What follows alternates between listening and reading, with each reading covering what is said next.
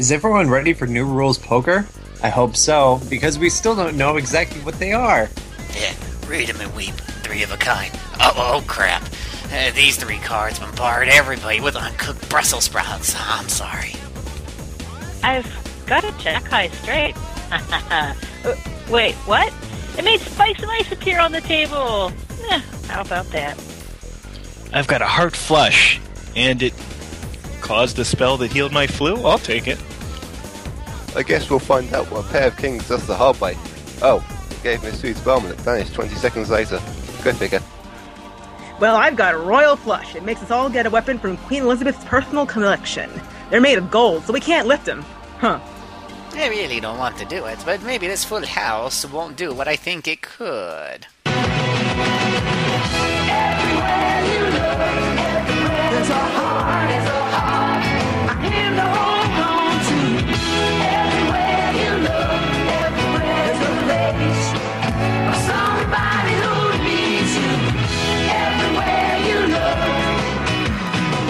Ladies and gentlemen, I regretfully inform you that New Rules Poker will have to resume at another time, since all the players have been assaulted with a level of sitcom schlock impossible to withstand. My calculations are correct. When this baby hits 88 miles per hour, you're gonna see some serious shit. Three, two, one,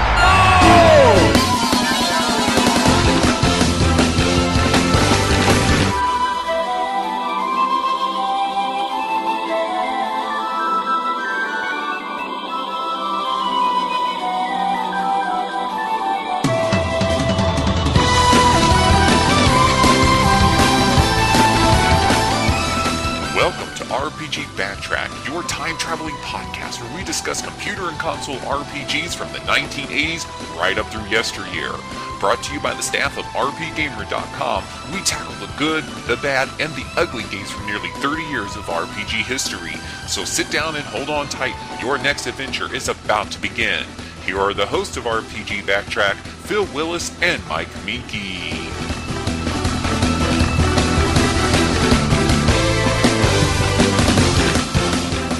And welcome to RPG Backtrack number 87. Is this your card? We're going to be talking about a pair of RPGs that were stranded on the GameCube forevermore. Yes, we are going to be talking about the Bain Kaido series, a very short series, but a series that deserves some respect nonetheless.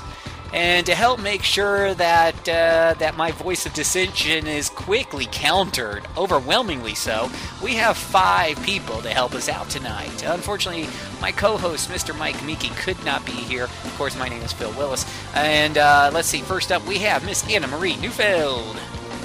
I like children's card games. oh, hopefully you like your RPG card games as well. And following up in alphabetical order, we have Miss Cassandra Ramos. Hello, everybody. Well, wait a minute, this is in alphabetical order. Alex Fuller, Greetings. Mr. Michael Apps. What is this voice interrupting my Fire Emblem? Mm, Oh, Fire Emblem's so good. And to help, we'll talk about that on the final app. And to help seal in the freshness, Mr. Trent. I believe in the heart of the cards. Yes, I know. I believe in. I've watched way too much Yu-Gi-Oh back in the day. I believe in the heart of the cards. I believe in the. We should have thrown in a Yu-Gi-Oh game or two on here. I've got the PSP Uh, version. Uh, uh, uh, we don't stay on topic. I'm gonna break out a friendship speech. I, I, I got, I, I got, I got. I'm hold on, breaking out my, I'll break out my my Yu-Gi-Oh PSP game. All right. So we're gonna we're gonna we're gonna get this show on the road because it is late tonight. Uh, we'll be right back after these commercial messages.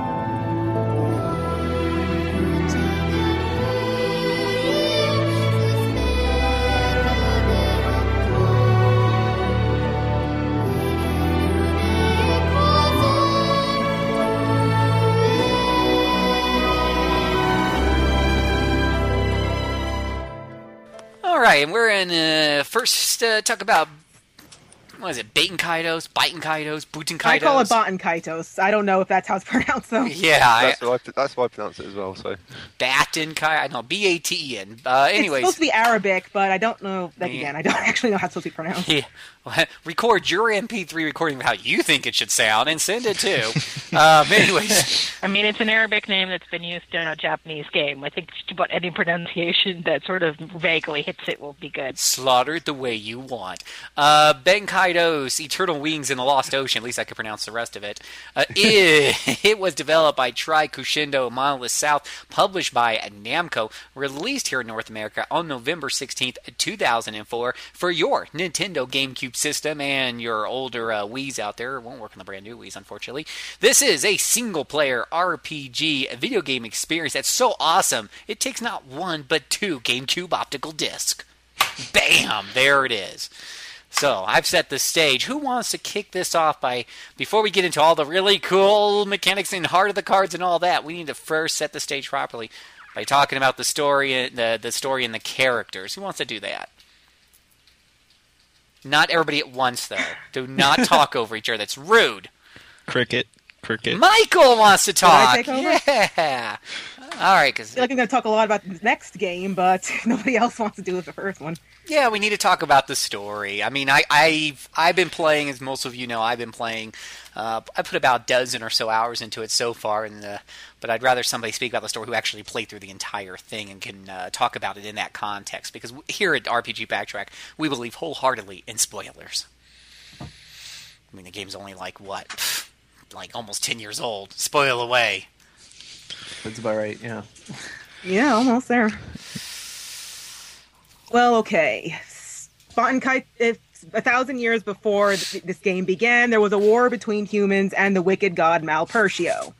After a long battle, they managed to seal him away into five pieces, five cards, of course. And they buried him into the islands that would float up into the sky because most of the earth was polluted by in the war. So it, in the modern in modern times in this game, there are five large continents floating in the sky. Everybody gets by by flying in ships. They have what they call wings of the heart, which are somehow spiritual wings that they all developed by living in the sky now, but they can't really fly with them too often or for very long periods of time. Yeah. So then, we first meet Ca- or we first meet Kalas. Although, a fun little twist here: you are you you the player don't actually control him directly. You are in fact what's called a guardian spirit, a being from another dimension that has come to the Ban Kaitos world, searching for something. You're not sure, but you sometimes bond with the people of Ban Kaitos world, and you give them power, you give them advice. So you're Kalas's guardian spirit. Essentially, you tell him where to go, and you answer. You're the one answering questions for him. Which which can be oddly hilarious sometimes because Yes, you it can, can be, be. you can be a dick, really. you can be an absolute rude asshole of a guardian spirit and nothing will change. Well, the, Well, the dilemma of being a dick is that um, you're not able to do as well in combat. Yes. I- you- yes, you are you, you motivated get awesome to cards be- slightly less often. The holographic Right. cards are rarer. Right. You Yeah. You are slightly motivated to be at least polite. So you've got to agree with Kalas basically, and Kalas is a bit of a jerk. So you could say something that might be actually kind of nice, but if it doesn't really jive with what Kalas wants, you may not get that bonus anyway. yeah, I've forgotten how much of a jerk Kalas was in the opening of In- the, in the first yeah, few hours when I First replayed half it. of the game, I'd say. Oh my god, he is such a jerk. he just doesn't like people. Very bitter. His people don't like him.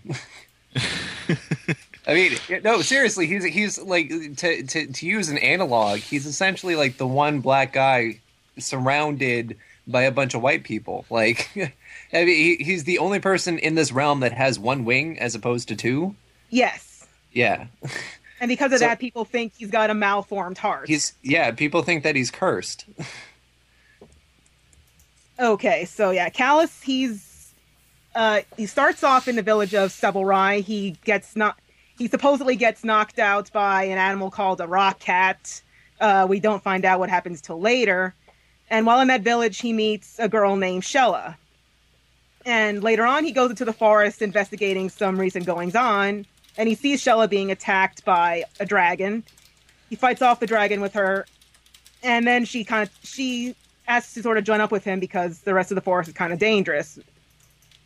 And then eventually they go through and they meet a mon- like this large serpentine monster, and after defeating it, it drops a, one of the the, uh, the special, very strange card.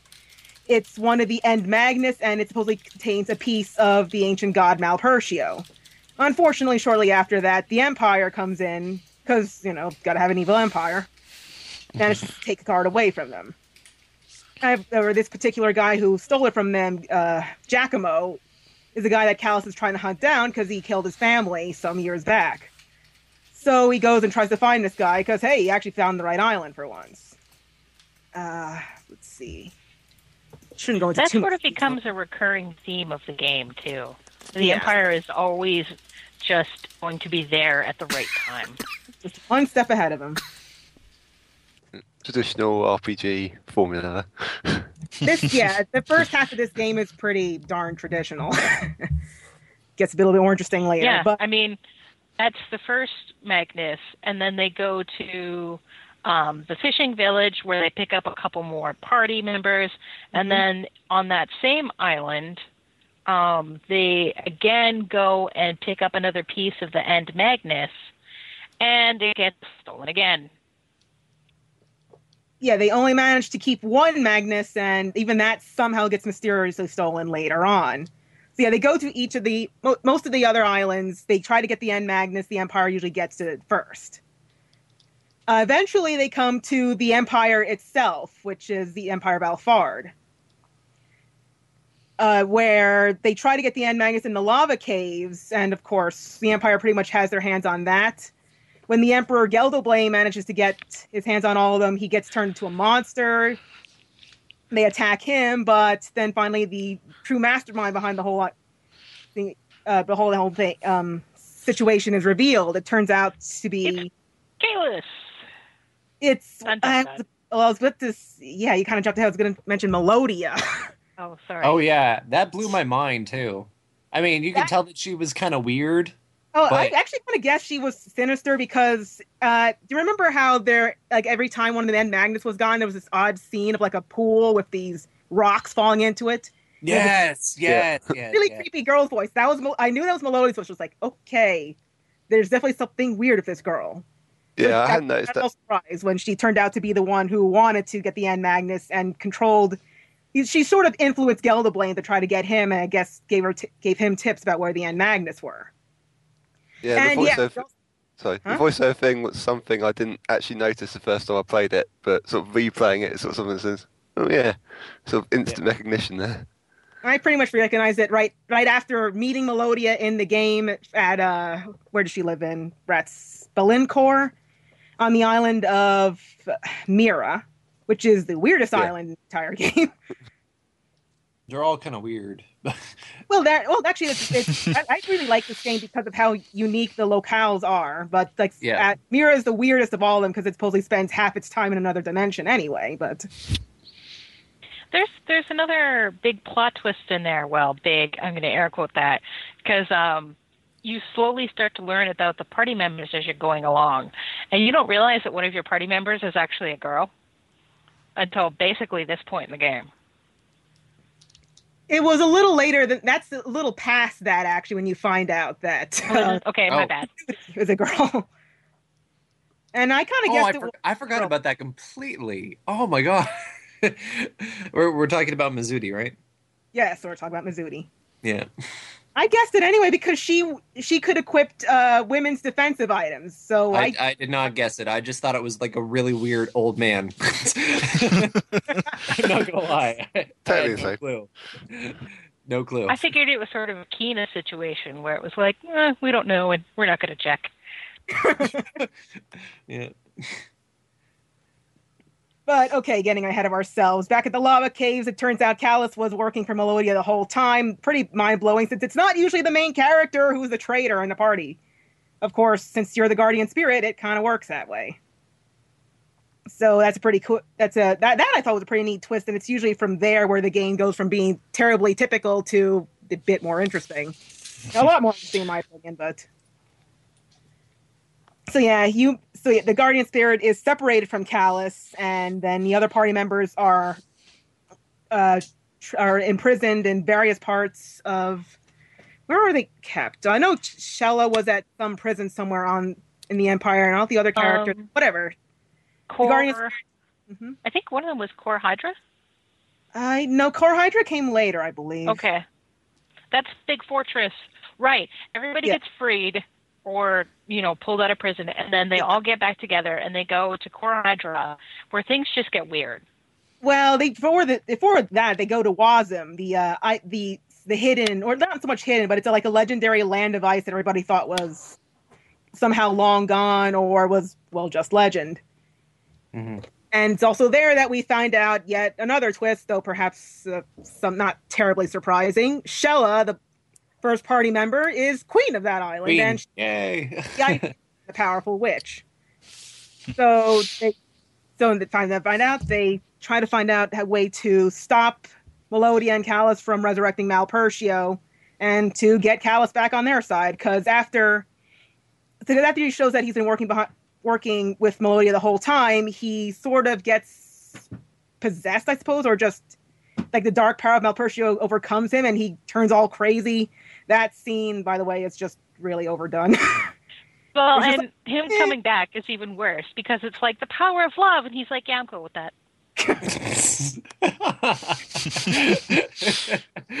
that is exactly how it happens. It is. It is just like, "I really like you." Okay, I'm done being evil. it's it, re- it's really like you know what? I really dislike humanity, but I kind of love Xelha, so I guess I'll just kind of do it. Whatever, just sacrifice my own moral system. Yeah, Well, he does- dramatic, good isn't. he does rip out those new wings he got, so that's something.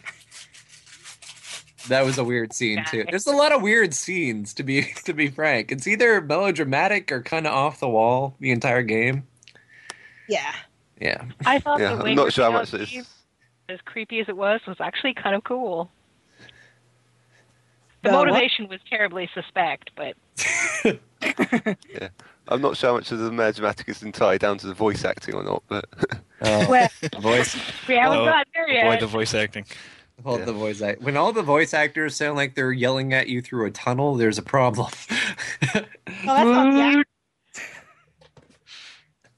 I I, re- I, li- I literally remember opening up this game for the Christmas of 2005 or 2004, and and putting it in and taking it out and then immediately checking the disc for scratches. as soon as I heard the people talking, I assumed that I had a defective copy. Apparently, the reason they do that is because as a guardian spirit, you're hearing it through Kalas's ears. You're not quite there. Fun concept, dumb idea in practice. Oh Really God. Yeah, that's Yeah, that's it's that's a neat idea that they probably shouldn't have done. yeah, no. This was really that's not an annoying. excuse. And I, I kept thinking, like, didn't have to this is explain that. part- the audio was designed by Tri Crescendo, correct? Yes. Yeah. Yeah. like their whole their whole mandate is to create gameplay experiences based on refined sound. So artistically, I suppose I understand why they chose to take that approach, but I found it really gnawing and and kind of working against the experience overall. I mean, even without the sound, the actors themselves weren't exactly the best. They've, I think, a bunch of them came were also in games like Castlevania, what Castlevania, Symphony of the Night, and a couple of the Bloody Roar games. Oh Uh, dear lord! what's that? uh, what's that? Um, Lunar Knights. There's a couple of them in Lunar Knights. There's a couple of them in uh, Shenmue. So yeah, not exactly the best in the business. oh, a couple of them in Arc Rise Fantasia too. Oh, Oh, that doesn't surprise me. I mean, some, some, some of them are okay. I mean, I didn't mind Xelha, but I think Lyude and Kalas I've got issues with. Actually, Nice. the only the only character that I really had problems with, and it sucked because I liked the character otherwise, was Lyude. Leod, really? Well, he Yeah. wasn't. Yeah, yeah. Uh, Well, it's the- he it's just like I, I like his design, I like his move set, and I like having him in my party. But every time you hear him talk, I just want to punch the guy in the face. Just- stop being so fucking whiny. it's awful. Yeah. Well, the infamous voice, like the most infamous character for voice acting uh, among fans anyway, is a minor NPC called Mayfee. She's just got this terribly high pitched voice that just makes you cringe every time you hear it. Good thing she's only there for a relatively small portion of the game. Although uh, Mizuti as well can get kind of kind of grating, I suppose. Yeah, I can't understand half the things she says during battle, I swear. So yeah, back on story. They get Kalas back, and they have to find a way. But of course, Malpercio has been fully resurrected, and that's when Core Hydra appears, and all sorts of nasty demons start appearing all over the place. So that's when they have to sort of regroup and find a way to take him down. Of course, take some time out for some side quests.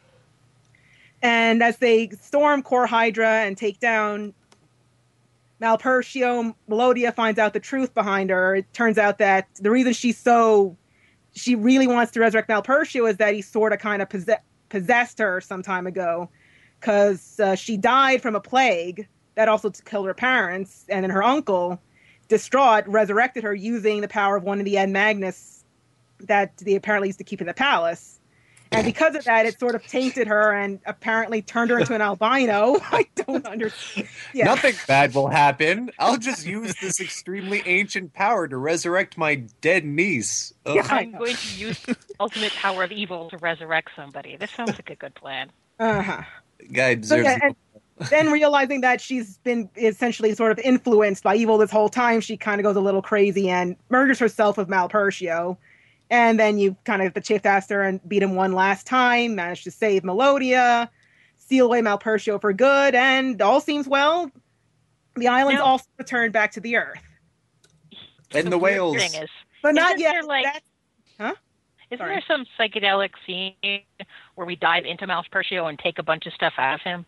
well, you just uh, take out well, you take out Melodia herself to to sort of get back here, even though you're kind of the reason with this whole business started in the first place.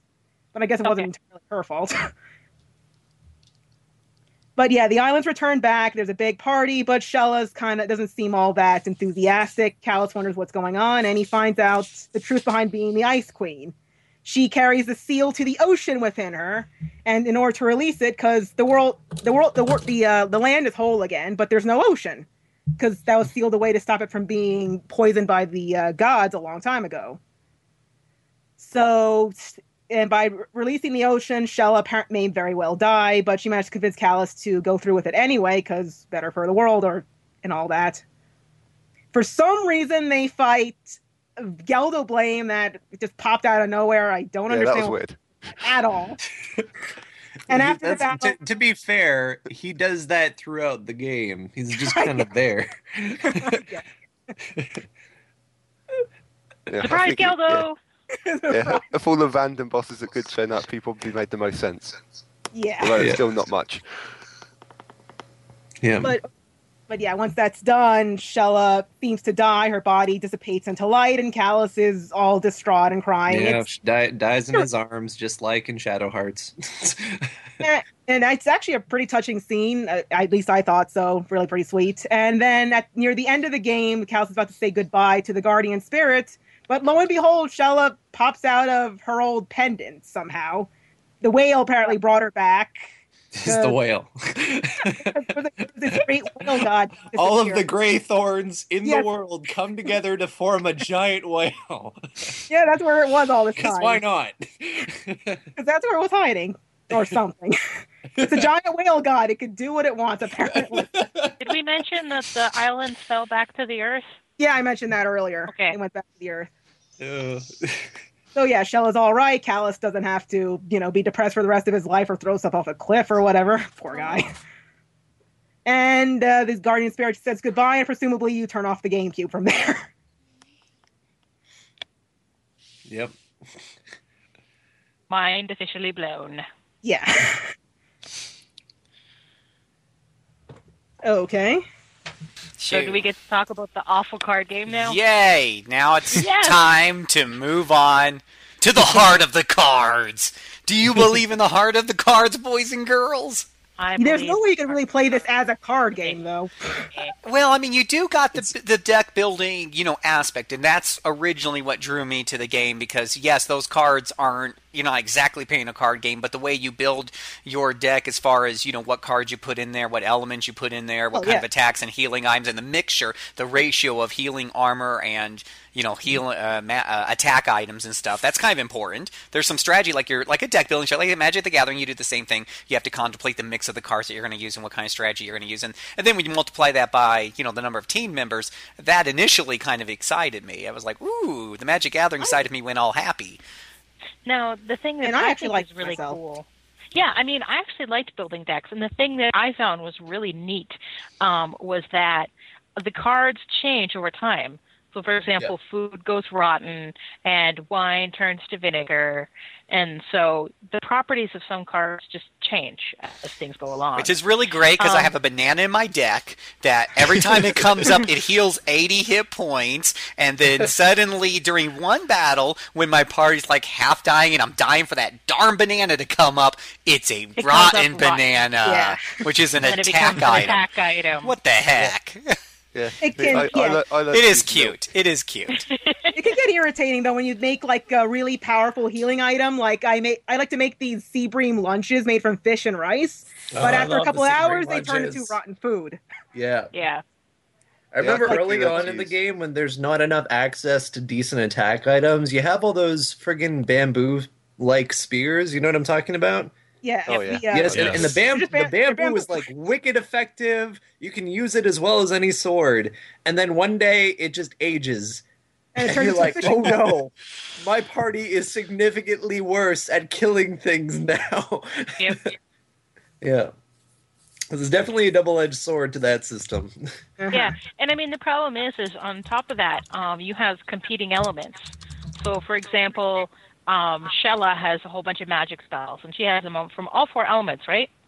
Yes. She's at Yeah. least fire and ice. She's- she specializes in in light, but yeah, she has access to every I think element. I think Mizuti does as well, doesn't doesn't yeah, she? Mizuti specializes. Anyone who uses actual magic has more than one or two elements. Yeah. Okay. Well, I think they can So, use. the I think they can dilemma- use any element. Yeah, yeah, they can use ele- Yeah. any element. Yeah. Meanwhile, some like uh some characters like Savyna can only use fire and ice and neutral. I love Savyna. water and fire. water, fire. And I, So- Gibari only ha- no, actually no. Gibari mostly has wind and uh, Water. water, but he has access to others. Oh, He it's has, he has Liu a that only has, one.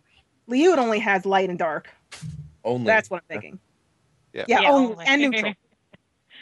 So the dilemma that you end up running into is when you have these characters that have just fire and water, or you have just light and dark, you can't actually cast those spells at the same time to layer them. If you cast a light spell and a dark spell, or a fire spell and a water spell on the same turn, it'll actually subtract the damage of the smaller one from the larger one. Yeah. You'll do painfully. And that you have to learn that the hard way. That is never explained to you in the game. Yep. It Well, is explained to you. Is it? I never Having remember it being Just having just recently played the beginning portion, it is explained to you.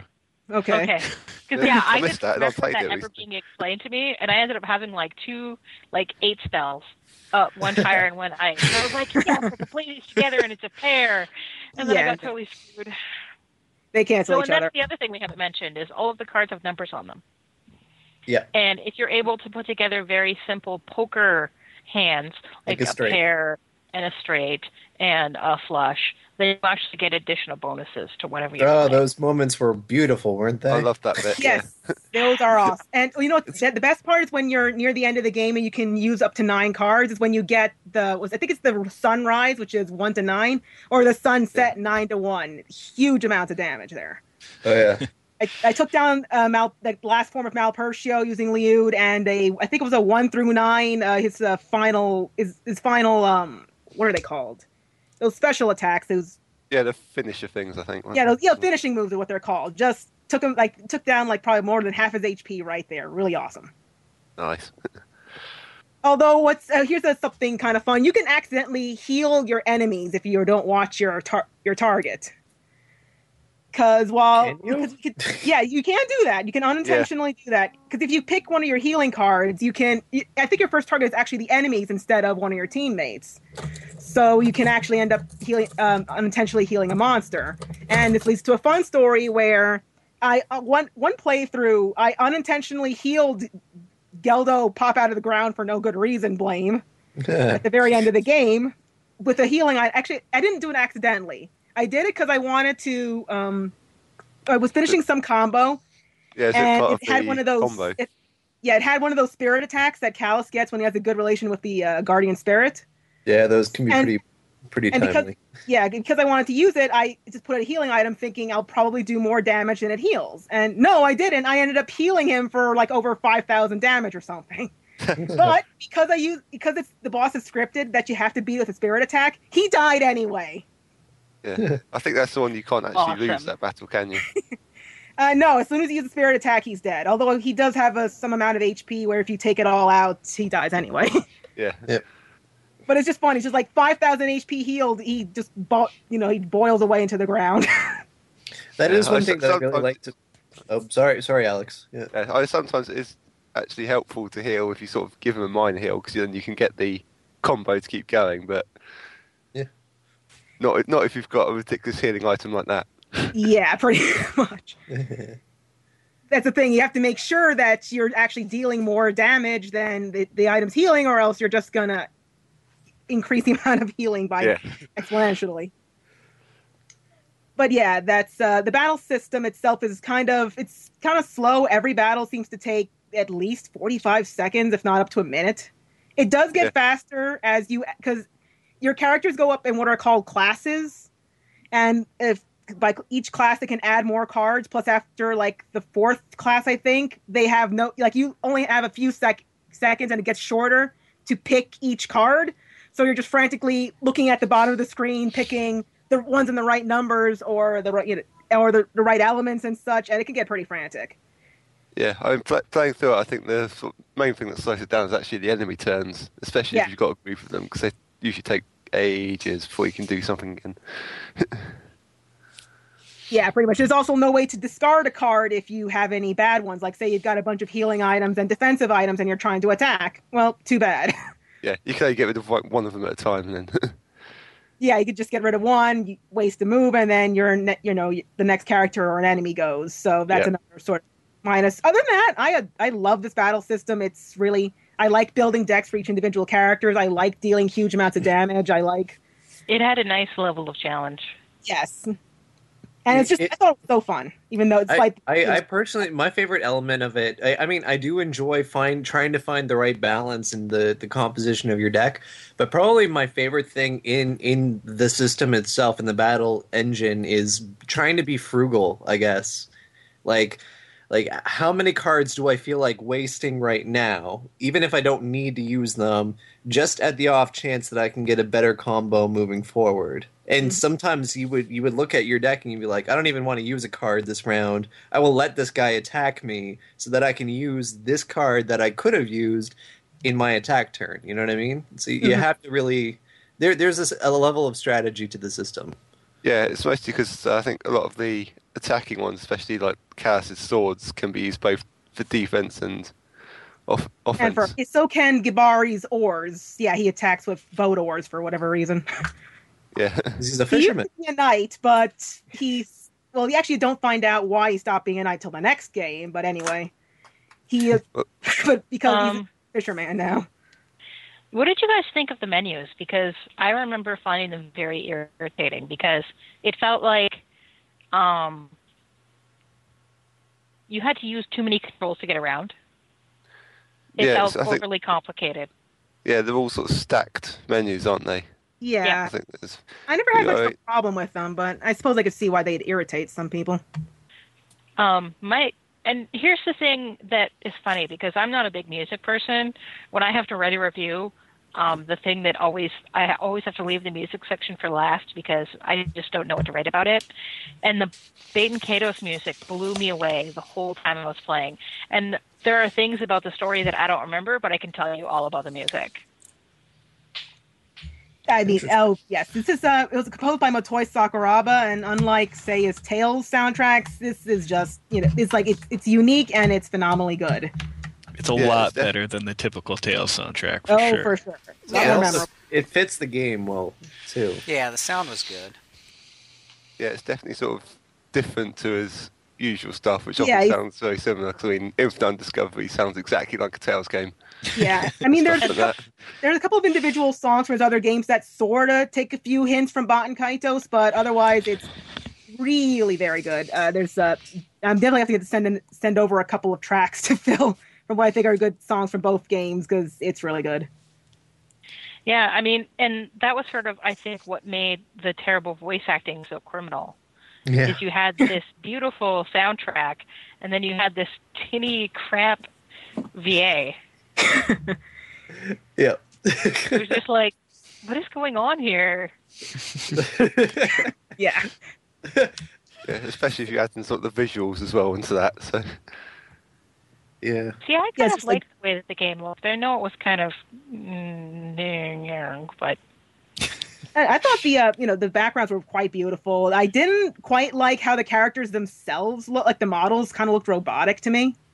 But but you know the backgrounds themselves and the enemy designs really really pretty cool. Really very nice. I, I'm actually a huge fan of the art style. This is one of the very few games that actually used a pre-rendered background with uh, 3D moving avatars, which I think is really cool. And and I found the the backgrounds while they moved were kind of reminiscent of Chrono Cross. They always reminded me of Chrono Cross. Well, a, it's a lot of the same develop a lot of similar developers, Monolith Soft and all that. Yeah. yeah, I didn't initially realise that Monolith Soft did th- did this game until recently. But looking at the backgrounds and seeing remembering how awesome Xenoblade looked, it doesn't surprise me now. Yeah. See, Yeah. I, I, Locations are great. I feel like if the characters aren't moving, they look good. yeah, pretty much.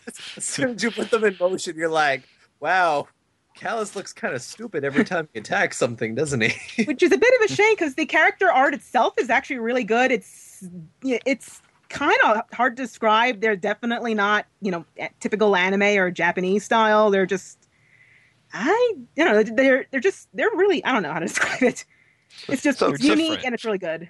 It's different, But- which is which is nice because you know we, we've had way too many anime style games, so it's nice to s- it was, you know going back and playing this. It, was actually kind of refreshing. I mean, it's kind of Yeah, a shame the models themselves didn't look quite as good as the artwork, but Yeah, still. but I, they're you know it, it it really doesn't look that bad. You know I've Oh, no, I've no. been playing playing this recently on a HDTV. You know it supports progressive scan. It you know it's it's pretty good looking. You know. the the funny thing is, is when this game first came out, um, there was about eight of us on staff that were all playing it, and the game ended up being hugely divisive because it was like Michael and Ethelred Bryant loathed it, and it was like me and I can't remember. It was a couple of other people that we adored it, and it was kind of one of those funny things because I actually wasn't even assigned to review this game, and I ended up being the first reviewer just because I got through it first. Interesting. it's a and I pretty find divisive talking game. with people, yeah, and exactly, I find that talking with people, it's like people either really like the game and stick it out to the end, or they they're really ambivalent or lukewarm to it and don't get to the second disc, which is truly criminal because if you can get through, you know, the first I would say six hours of the game, it gets so much better, so much faster. Yeah. hmm Yeah, it sort of really speeds up after that point. Starts actually going somewhere. Yeah. I, re- I remember even when I first played it that that Christmas when I oh god I would have been 15 at the time. Uh, I, I just remember being I, I, I had anticipated it for so long because you see all the like the, the press releases and, and, And the really the heavily marketed. advertisements. Oh yeah, yeah. It looked it kind of wrote on yeah, it, it kind of wrote on Tales of Symphonia as like coattails, I'd say, because it's just like, hey, this is people plays the first like t- Symphonia, and it's like, hey, another RPG from Namco on the GameCube. Let's check this out. It- so it got a lot of Yeah. attention that way. Yeah, so it, it had a lot of attention, and I was really uh, I anticipated it a lot. And as much as I really got into some elements of it, I was really kind of conflicted on a lot of levels. I, I, like since since I've really come to appreciate the game for what it is, but um, that first playthrough was a little rocky for me.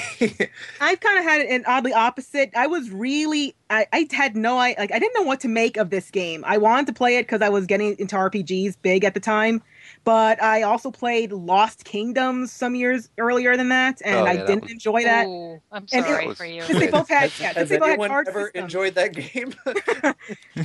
Yeah, since My they both had did. card battle systems, I'm just like, is this similar? I don't know. And then I heard about like you know the poor voice acting, and I just wasn't sure.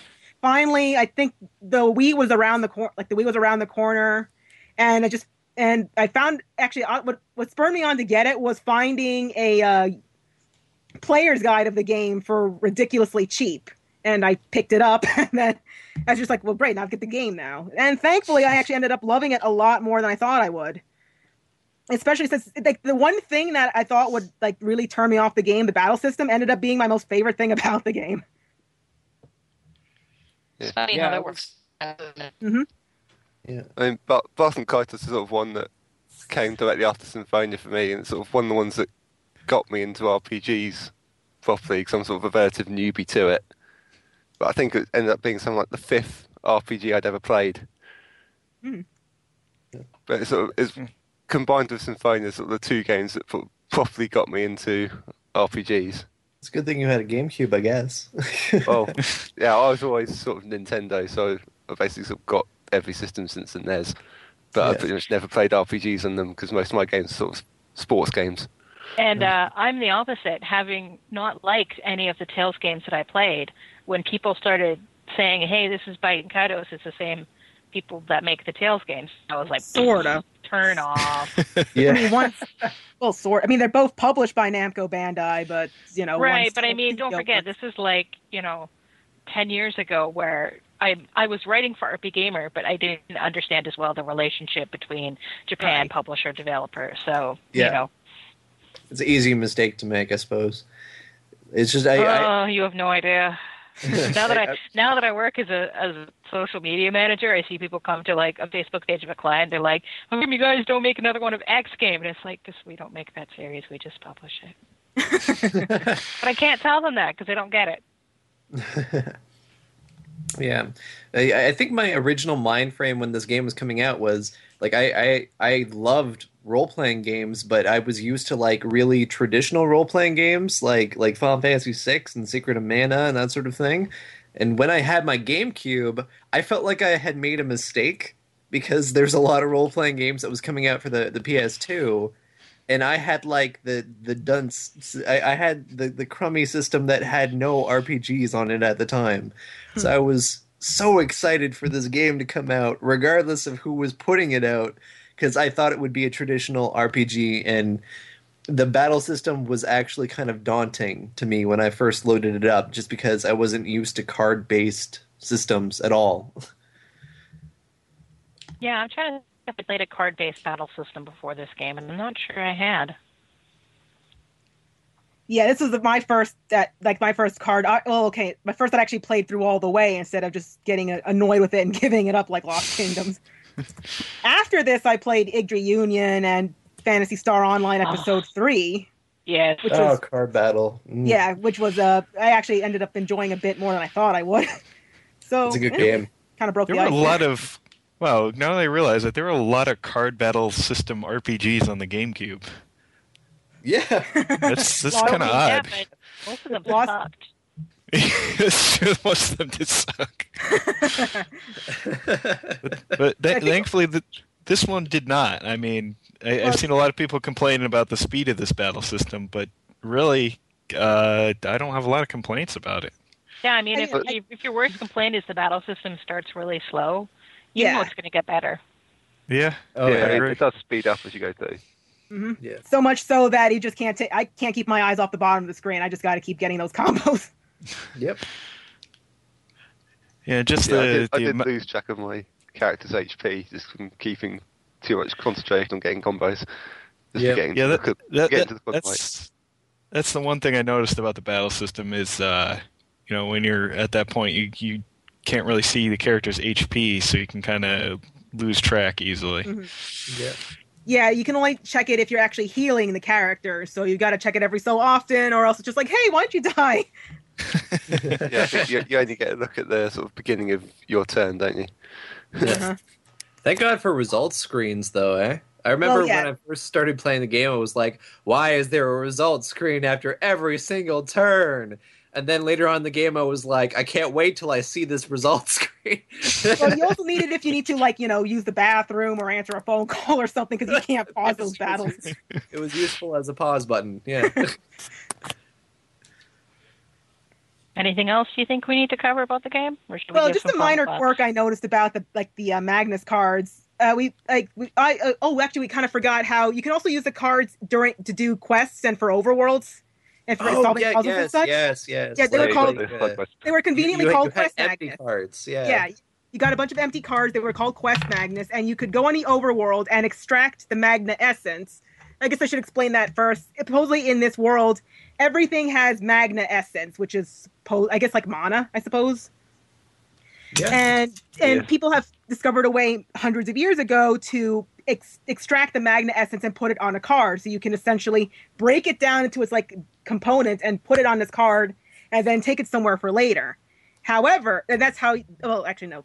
Sorry. Back up. Back up here. So, thus, for doing quests, you can like take a rock from one place to another, or you can get some type of food, or you can take some sort of, uh, uh, you know, an item that somebody's looking for. If they're lost, you can take the magnet essence of it and give it to the person in the form of the card. But supposedly, according to the lore, you cannot put living things on a Magnus. It becomes distorted somehow which raises a lot of questions because there are items like you can get a chick or you can get a du- an ugly duckling for cards. Yeah. Yes, I'm quite serious. And but over time, the chick becomes a rooster and the ugly duckling becomes a swan. So- Maybe it's a zombie rooster and a zombie swan. maybe. It's like if they're supposedly twisted, how in I the world are challenge your changing? logic. and that also adds a bit to the story because Kalas, as we find out, is not entirely human. He's an artificial being created directly from Magnus by his quote unquote grandfather, who was a great Magnus engineer. It's really weird. also, his, his brother was also another, you know, pure Magnus creation, but his was more perfected. He lacked wings, while Kalas had just one wing. Apparently, having no wings is better than having just one wing. Go figure. so it plays there, just like you can't put a living thing on Magnus, but you can create a living thing directly from Magnus. And Now, Yeah. I'm having a very unpleasant memory about soup. soup. Yeah, is soup Hmm. one of the things you have to put on a Magnus, and if you dick around for too long, it gets cold? I think so. Okay. There was a downside to those kind of quests. No, no, Well, there, yeah, there, there was time-based things that that occurred Oh, to yeah. those Quest Magnus. Yeah. Okay. Oh, speaking of time, here's a really fun one because it keeps track. The game keeps track of all the Magnus you have, but to get all to get uh, all of them, you literally have to leave your game on for the equi- like over 200 and some odd hours, the equivalent of a week. You had to either clock in that many, or if you really wanted to, I don't know, break your GameCube or something, just leave it on for days at a time to get all those hours in. Because then you un like then your uh, shampoo Magnus becomes splendid hair Magnus. And not only do you get that in your deck, I don't think it does in your like you know in uh, what keeps track of your cards. I don't think it actually does anything in game. But if you unlock that, you also unlock the last couple of songs in the uh, sound test. I yeah, I, w- I would never do that. neither would I. would never ever do that. Yeah.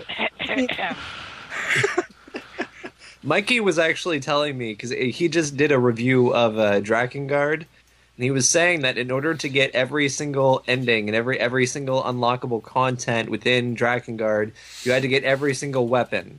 You know, he was explaining the difficulty to which of finding every everything, and I just I I never want to be that guy. I never want to be that guy who tracks down every item and every weapon in a game. Yeah, you ever game lean that way, don't worry. Someone on the staff will come to your house and beat you soundly. It's all part of the service here at RPGamer. Yeah. Cool. Anything else before we move on to the next one? uh, let me think here. Play it, it's worth the pain. It's, Yes, is it it is. worth the pain? Because I'm feeling It some pain is, right yeah. now. So Keep with it, The Phil. battle Keep- system yeah, gets keep faster. with The it, battle man. system gets faster. The music is great. The uh, that's graphics That's the thing. So I, and I apologize, boys and girls. I did have to leave the cast for a little bit. Mom called, and I had to make sure she was okay. Um, so, uh, so did you guys talk about uh, like the battle system? I think one of the things that kind of was a little irritating for me was the speed, and it was kind of like it just seems like when you're doing spells and you're doing these different things, it just seems to really drag. Does that speed up? Yes. Yes. Oh yeah. Ah, After your This- class, yeah. after what your what disc what disc are you on? uh, like I'm like 12 hours in. First That's disc. problem. Yeah. I guess Yeah, way yeah. back. I mean, by the time you Just I mean, stick with you it. start the game, Uh huh. you you can play three cards at a time out of a hand of four, and by the end of the game, you can play nine cards at a time out of a hand of like what? like twelve or Huge. I more than Yeah. that. Yeah, yeah, yeah. I, I almost think it's nine eighteen, but don't quote me on that. something like that. But yeah, so it does get faster. It does get more complex. It's again, I really love this battle system, despite its uh, a couple of its shortcomings. Yep. So yeah, play this. It's really underappreciated. Yeah. Okay, fair enough. Uh, we're gonna go ahead and scoot on over to the second one, and then at the end, uh, we'll wrap up your final thoughts on uh, you know both games, as well as do a price check that I like to do on these uh, on these older games. Uh, so uh, let's talk about Baitin, uh, Baitin, Bootin, whatever, Kaido's Origins. Developed by tri-Crescendo Monolith Soft, published by Nintendo. This was released here in North America on September 25th, 2006. This is another single player RPG experience for your GameCube system, and it also comes to you on two optical disc. Bam! And for this, and for this section, Alex gets to sit down in the corner and be very, very sad. Mm. This game was not released in Europe. Um, I Wah, actually, wah. I actually got introduced to this game at E3. It was announced um, for localization at E E3 2006, and uh, I actually did not play it outside of the um, E3 show floor. So just it, it was really exciting. I remember being really excited about this because I love the first Baten Kaitos, and then for some reason I went home and never thought about it again. And apparently so did a lot of people because the sales Yeah. for this game in Japan were completely flaccid. They sold something like 14 or 15,000 units in the first week. It didn't even break into the top 10 for RPG sales that week. It debuted at Ouch. 15. Yeah. It, the Yeah, poor did- game just got so badly looked over. It, it, I'm pretty sure it did similarly poorly here because this game had. Well, the major thing against this game was that the Wii was right around the corner. Everybody was looking towards that and not towards some obscurish RPG on the GameCube. Another is that it, unlike the first game, it didn't have it didn't have another game to sort of ride the coattails on. Again, the first Baten Kaitos had Tales of Symphonia. This Baten Kaitos Origins sadly had nothing. Yeah. And I didn't play it because other, the other sort of dilemma that sort of swirled around this is um, right after Baten Kaitos, um, the first one, like uh, Eternal Wings of the Lost Ocean, came out, um, they actually announced Baten Kaitos DS. yes. Yes. And then I was excited It- for it. that Nothing never ever happened. it disappears off of the radar. And at like TGS that year, they announced this. yes. Yes. the GameCube. And so Namco and Nintendo have never really definitively said whether this is Baten Kaitos DS or not, but that seems to be the running theory. Yeah. yeah for this so that game kind of got just disappeared and again it's just it's a bit it's a real shame that origins got so overlooked because it is in a lot of ways a much better game than eternal wings in the lost ocean uh, it improves definitely in the story in the characters and the voice acting for sure a lot much sure these are actually you know When you're professional that far down, you can only go up. yeah, I guess. Yeah. Well, no, you could go down, but that's beside the point. And the battle system, I would say it's roughly equal. I I- disagree. I'm actually not sure what I prefer more because I, I like some of the tweaks to. Origins, but there are some things in the original that I wish Origins had. But okay, We'll, we'll get to that. so start with the story, I guess. Who Yeah, wants sure. to explain the If- if- convoluted plot? Yeah, Yeah. If, if I could say one thing first, I mean, I, I feel like this game did so so poor in terms of impact because it says Origins right on the front. I mean, the only people that are going to come to play this game are the ones who played and enjoyed the first game, because this is this is an origin story, right? It it's a prequel. It takes place twenty place twenty what twenty years before the first game. Yeah. Now, do you need to have played the first one to get the story of the second one? Not No, at all. It makes a lot but- more sense. No, No, but that's just, it does. There's certain like twit, like plot twists or like turnings on the head of concepts from the first game that will completely fly past you if you you know play them. This you play Origins first and then Eternal Wings. Yeah. That's it. It's just it's rel- relatively minor, but it's just like you find out what's the deal with Malpercio. You find out what the the true origin of the uh, Heart Wings. You find out uh, what else kind of got twit like kind of got upset or okay maybe just those So- maybe- yeah those are two major Do ones. they I- explain how this information gets lost in such a short period of time? Uh, this is only 20 years before Baten Kaitos, and they don't know why people have wings in Baten Kaitos. oh, they do don't. It's not. Origins. It's not that they don't know. Well, I, I guess because only a few characters learned this, so they never bother telling anybody else. They don't really say. It's not like nobody knows. They just assume that the you know these wings are just a natural outgrowth because hey, we're in the sky now. We need to fly. Which is odd because apparently only certain people can fly with their wings. Some people don't even have wings that are capable of flight. Gibari has like fins of some sort. Savyna has a peacock tail feather set. She can't fly with those, but Kalas can because he's got bird wings. Xelha has insect wings of some sort. yeah, they're kind of like Luna moth wings. Well, no, they're they're pre- they're they're like grasshopper wings. They're like they're kind of great like green edged, and they've got the, the kind of pink and gossamer. And then in this game, uh, Origin Sagi also has some kind of bird wings, and uh, his oh wow, I uh, how can I forget Milly? Wow, I did forget has butterfly wings, and they they both can fly. Imagine that. yeah, but the robot doesn't have wings because he's Well. a robot. Yeah, He- he's a magic robot puppet thing, but. All right, let's just get on to the plot. Yeah. Yeah, what's the plot? Okay, so you once again you are the guardian spirit to a to some person. He's his name is Sagi. He has blue Uh, hair. much younger than Kalas, may I add. Kalas was eighteen slash nineteen in the in that game because funny funny enough, Kalas apparently experiences a birthday while he's being uh, possessed by Malpercio because he's because in oddly in the uh, status menu you can check the character's ages. Kalas is 18 before he leaves your party and 19 after you get him back. I wonder how they celebrated. Well, I think he'd have trouble blowing out the candles. But anyway, Sagi is only 15. Same thing. You can look up. Well, you can look up his and Milly's ages. I don't think Guillo's age is ever mentioned.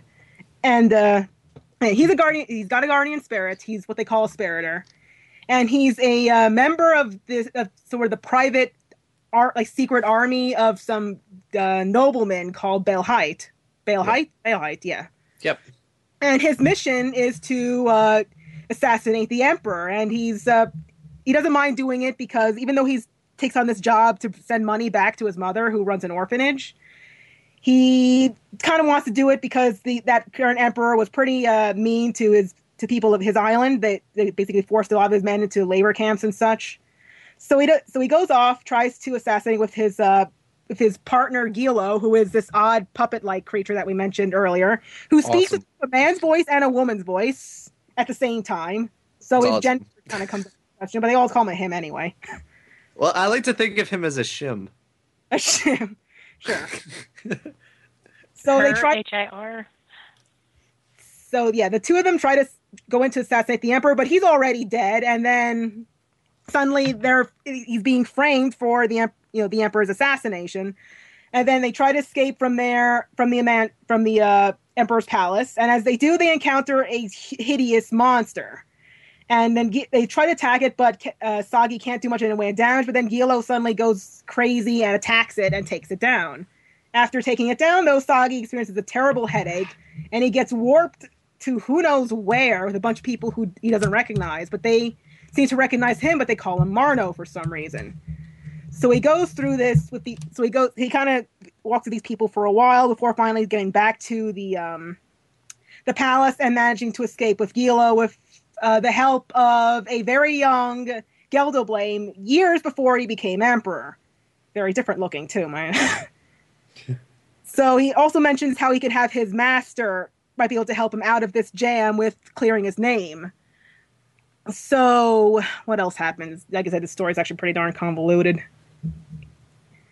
Uh, okay, at some point he meets Milly, who's a sort of uh, very a har- she claims to be a harshly sheltered noble girl who kind of wants to get get out and see the world. Uh, he does eventually meet Verus, who's uh, he's what was he called? He he had some he was like an important military guy. I can't remember what it was it's precisely what he was called. And he mm-hmm. manages to help he, he manages to help Sagi to clear his name if he helps him quote unquote save the world because that monster that he killed earlier with Guillo was called a they call him an Umbra, I think. Although later you find out that they're called Malpercio's afterlings. And these things are threatening the world, and he needs his help to save the world. And Sagi figured, well, I don't, I don't really know what to do, but I figured, you know, I need to get my name cleared. And hey, this, my, you know, that hey, if the world's in trouble, you know, my mother's in trouble too, because he's a bit of a, he's a, he really cares about his mother, that's for sure. His mom's boy. Total mama boy. There. so then they try to track down these afterlings, but as always, the em- you know not so much the Empire in this case, Baelheit is one step ahead of them because he's capturing them for some unknown reason. And eventually, what what eventually eventually, Sagi it turns out is also one of these afterling things because you do find out what the afterlings are. They are Malpercio's out they are sort of remnants of Malpercio because when Malpercio was split up into five pieces, there were leftover pieces, of course, because each of them End Magnus supposedly represented a part of his body: his head, his arms, his legs, his chest, and his I don't know torso. I said torso, stomach, body, whatever. Yeah.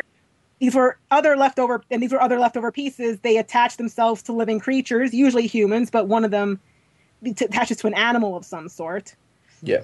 And turns There's like into there, there's a Jenova thing going on there. because they're so evil they still want to live or something. yeah. And then so Sagi's one of these True after evil never dies. and it turns out Sagi himself, like you, the uh, guardian, the quote unquote guardian spirit, are not a guardian spirit, but you are a piece of Malpercio. Dum, But you-. Yeah, indeed. But it turns out Malpercio was never really an evil god. That weird, Dum, uh, that weird to, and he, he constantly warps back to that weird place with those strange people that call him Marno repeatedly throughout the story. That he's basically somehow being sent back in the past, a thousand years before, when the world was still on the ground and there was still an ocean, and before the War of the Gods happened. What supposedly happened there is that those fight those people that he meets, uh, sure, of course, they're named after body parts. You have uh, what are their names again? Peda, then Thorin, and uh, Marno. Yeah, Marno, obviously, because that's and Seth. So then they're you know you can probably pick out the body parts there, and they're wanted to. They became the group Malpercio because uh, their village was destroyed by this strange being called Wise Man, who was sort of pre wanted to spread around the world uh, that to turn yourself into pure Magnus, to just live only as uh, to, to increase the power of your heart so much that your body completely lose form. But of course, he does that, and then he consumes your Magnus and becomes more powerful. He's never really fully explained in the game, which is definitely one of the shortcomings of the story. But you know, they want revenge and they want to stop Wise Man, so they made a deal with these demon-like creatures called the Dark Brethren. And the Dark Brethren give them power to try to take down Malper to take down Malpertia. They are Malpertia, wow, to take down Wise Man. But they end up just getting into a war with a bunch of Wise Man's followers, and this is the basis for the War of the Gods. They weren't uh, like, like you know the gods you might imagine. They are just really powerful people. One people with the power of the heart, and other people with the uh, power of the Dark Brethren. And since the, you know the the world uh, gets pretty threatened because they were they it's destroying things, polluting the land, what have you. They were initially taken down by the uh, these bunch of powerful wizards called the Children of the Earth. And then even Wise Man himself was ignored, but the uh, five members of Malpercio were sealed away, were killed and sealed away by a by a puppet very similar to Guillo. Interestingly, that's what it turns out. Guillo was one of these puppets created by the Children of the Earth to take down these quote unquote gods.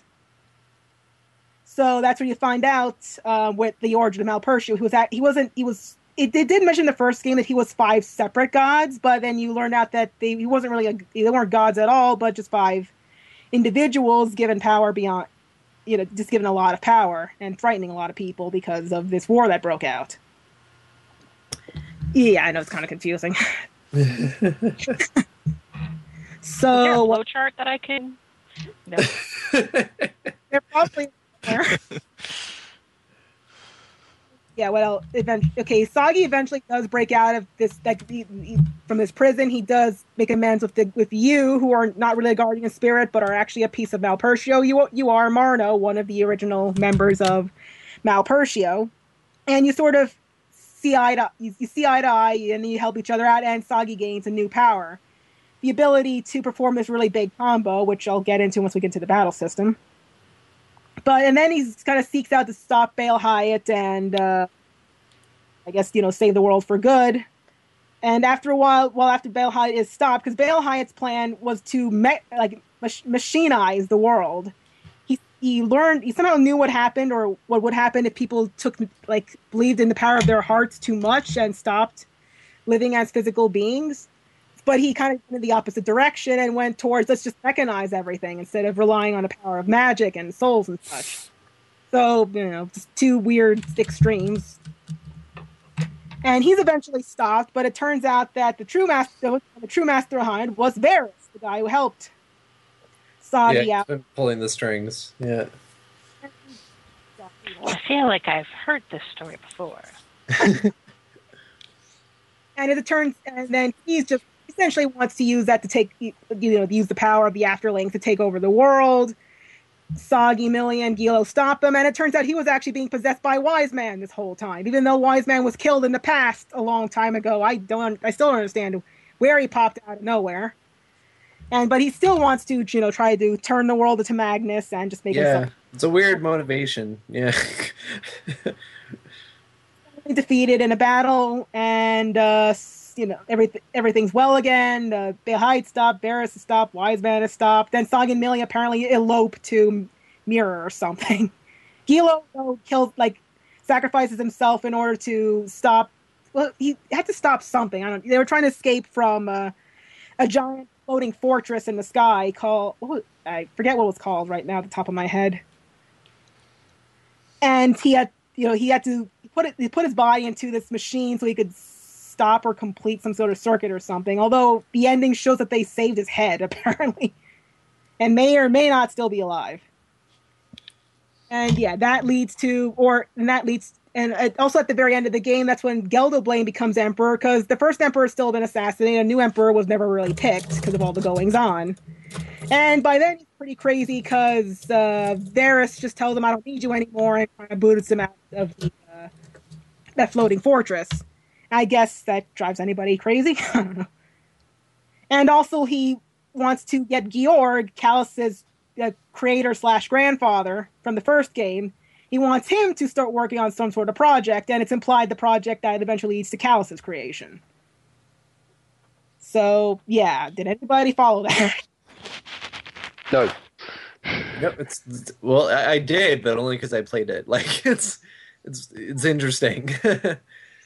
It does make more sense than me trying to explain it here without following, you know, a guide or anything. Yeah, I can imagine. to your point, um, it, it is a much better story than the original Baten Kaitos, mostly because it, it it's it's very non traditional in its approach. I suppose. the characters are also a lot better. Yeah. Fairly well rounded. Yeah. Yeah, this uh, this one because there's only three part members in here: Sagi, Milly, and Guillo. It tries to compensate by having them have a lot of interaction, a lot of funny banter. Um, Milly and Guillo sort of have this odd love triangle triangle going on with Sagi, and he doesn't. He just tries to get him to calm down, and there's it's you know pretty fun to them interact. I know I kind of think Sagi himself is a bit boring, but but yeah, Question: non-tradition, huh? Uh, How many sort of returning characters are there? you only you only meet a very small number. A lot of it, since it's twenty years before, a lot of them haven't been born. You see, Yeah. very young Savyna. She's only five years old, and she's following around one of the recurring villains. a guy named Shanath. Yeah, He's employed by his father, but it's never outright stated.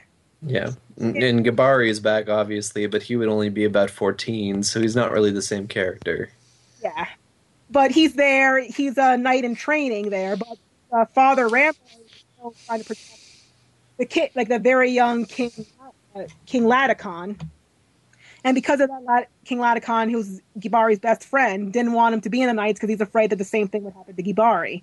Which is kind of weird because the, the first game implies that Gibari was in the Knights for some time, not a knight in training, and then dropped off when he was still 14. Yeah,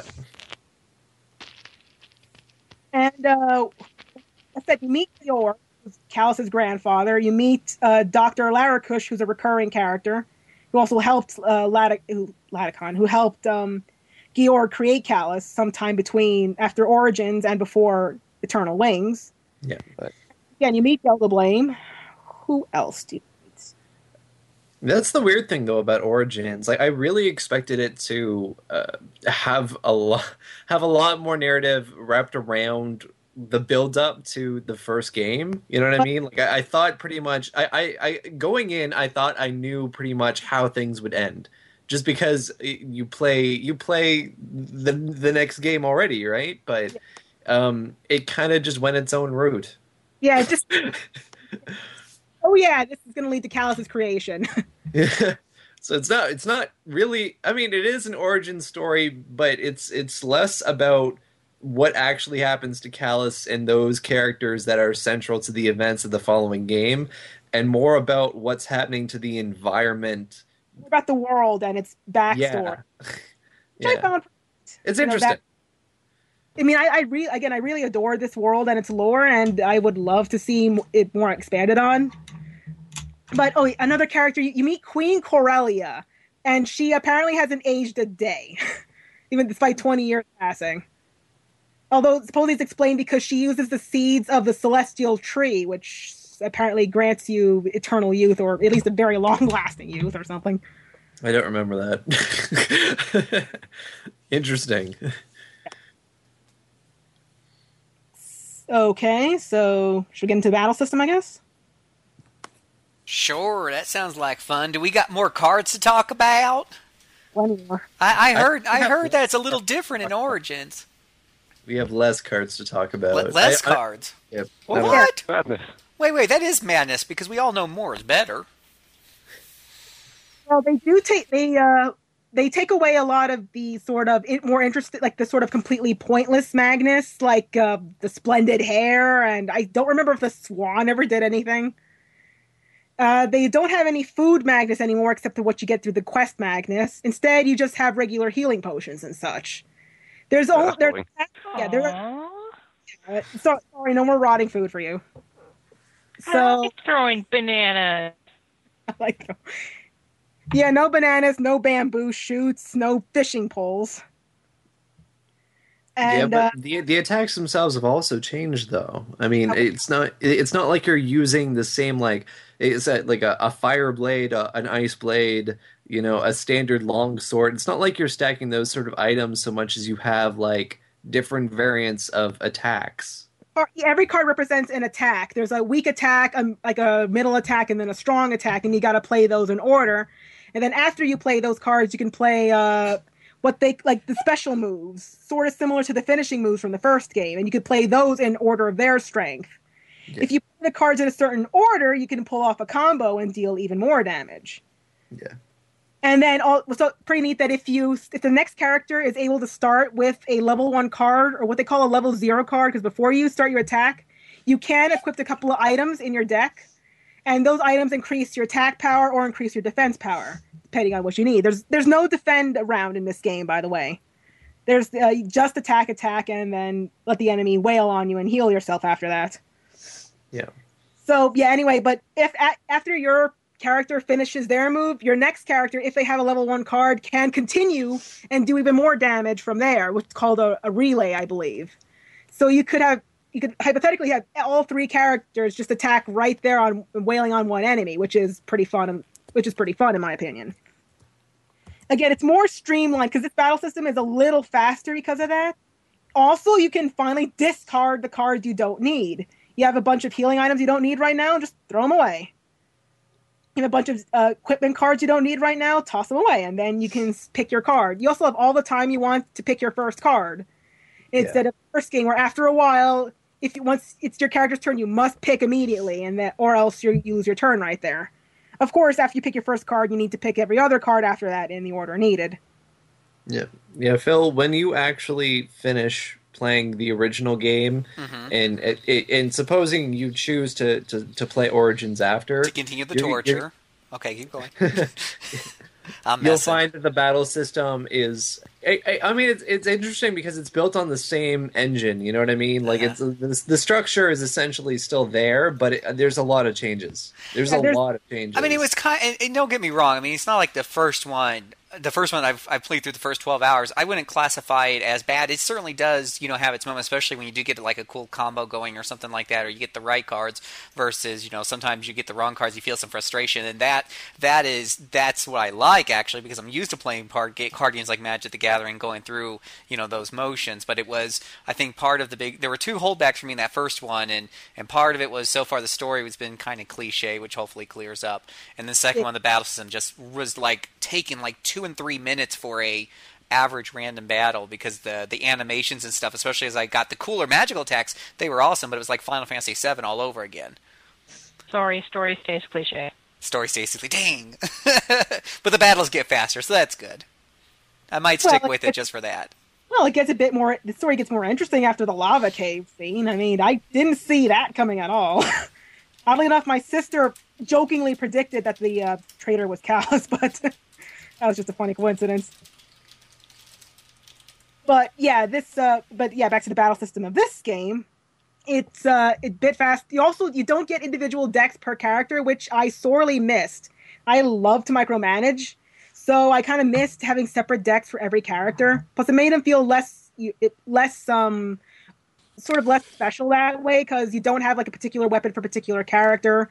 Although Milly had some cards that were unique only to her, these special combo things that she could do a deal in addition to her regular simple attacks. But otherwise, it's just like everybody equipped with the same normal attacks, medium attacks, and hard attacks. They did have their own unique specials, but that was about it. They can equip.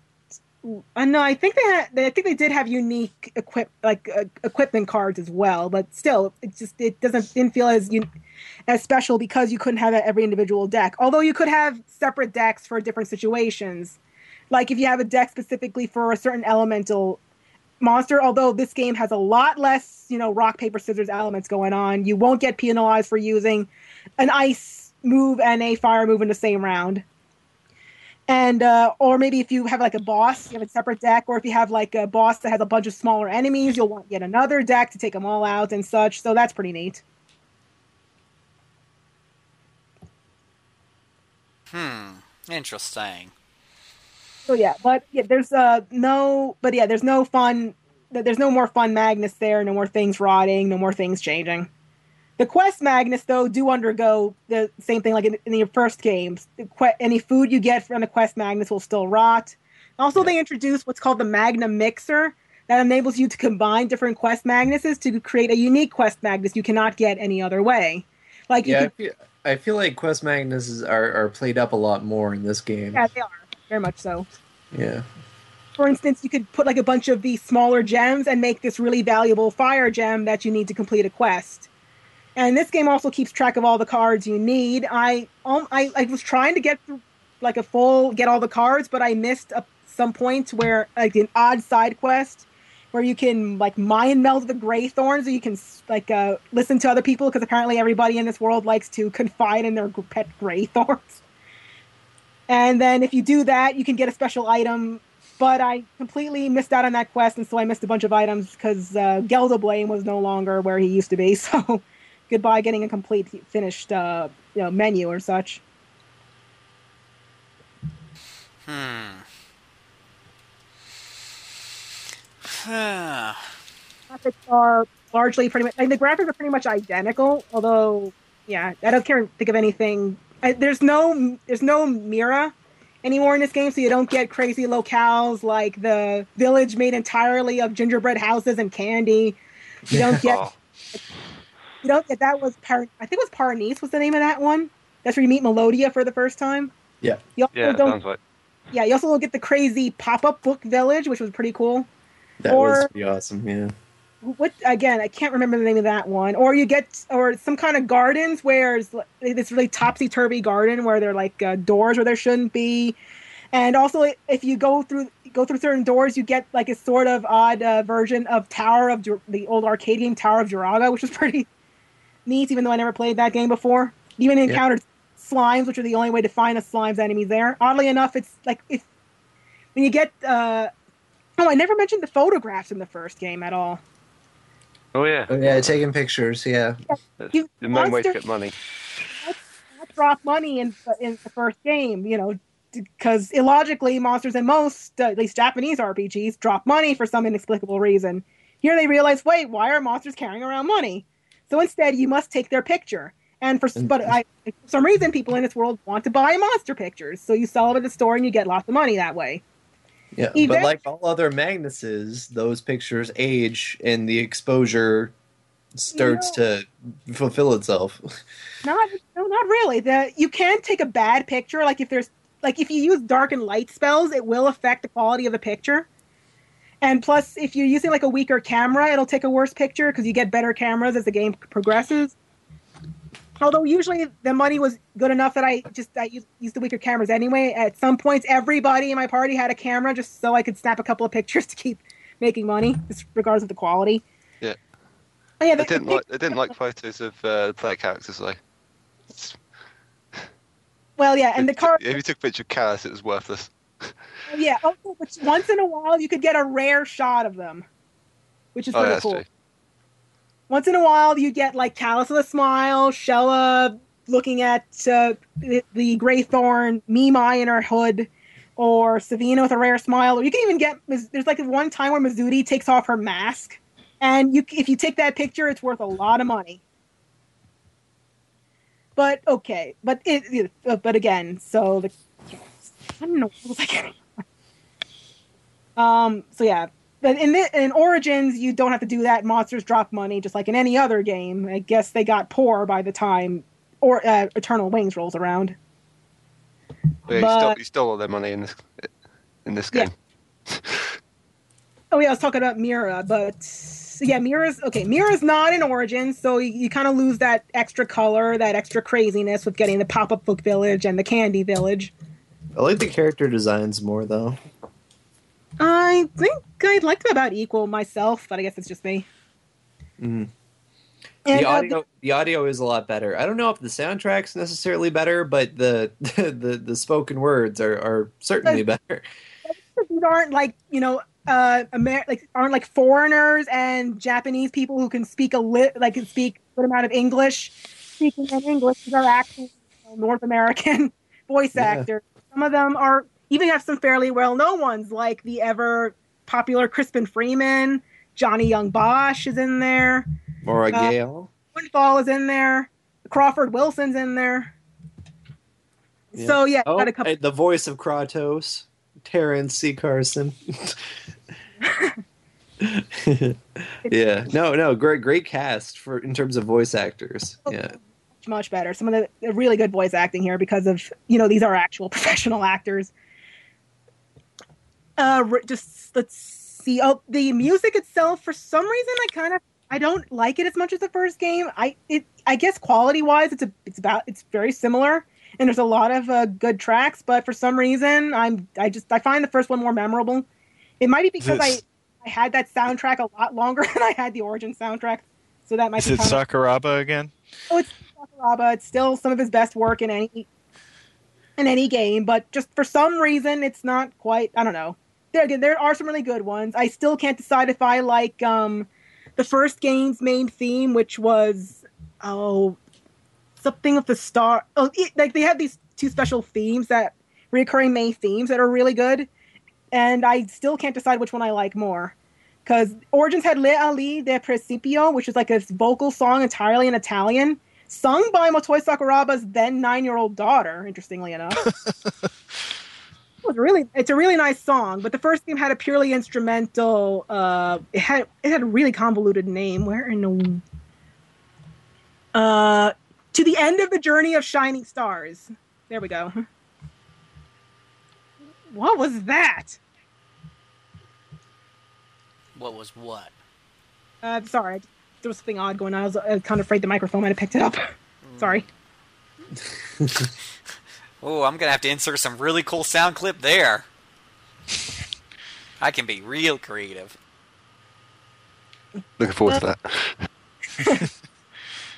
Oh, yeah. I don't really know what else to say. I know what to say. Why didn't you buy this game, people?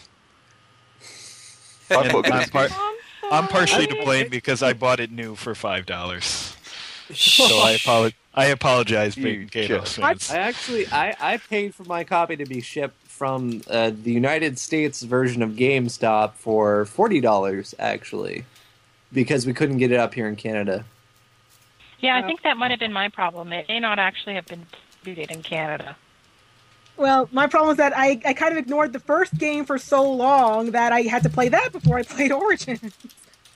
I mean, if I had known I would have liked it this much, I would have gotten a day one, but that's why we haven't seen a sequel, and we may never at this rate. Well, and with uh, you know, with uh, with retro games just really you know coming into the spotlight more and more. Um, if you're wanting to go grab this, you, you want to do it you sooner rather than later. The prices are only going to go up on these things. Um, I've just uh, and I've said this before in recent backtracks. Um, I've been keeping an eye on the used game market, uh, and the vintage game market especially, and um, there's just more and more pressure, and, and prices are just kind of going up. So uh, you can get uh, Biden uh, Kaido's the the first one, Eternal Wings in the Lost Ocean. Uh, you can get it brand new in the shrink wrap for forty bucks uh, plus shipping. You can get it uh, in rather used condition for about fifteen to twenty, and and that that uh, that has gone up from when I bought mine about four or five years ago. Yeah, that's a lot cheaper than it is here, I think. Yeah, I mean it's yeah, it's still a decent price. Yeah. Yeah, look at it quickly. You can probably find it new for about 60, 60 quid. Wow. Uh, let's see Wow. for for your uh, for your second one there, uh, uh, Bait Kaidos Origins.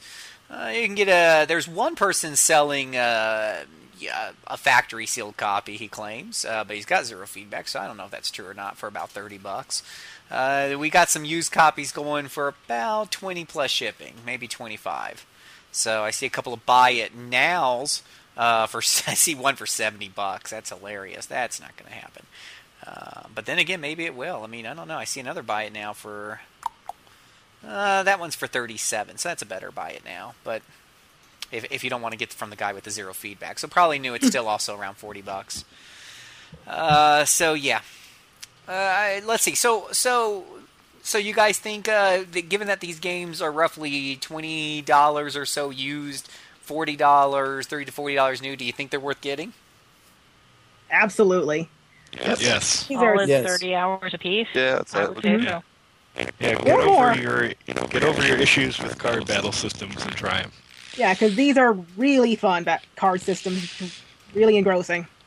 Yeah, Again- and, and e- even if you're not a huge fan of card battle systems in general, and even if the game doesn't change that for you, there's still a lot of elements to appreciate.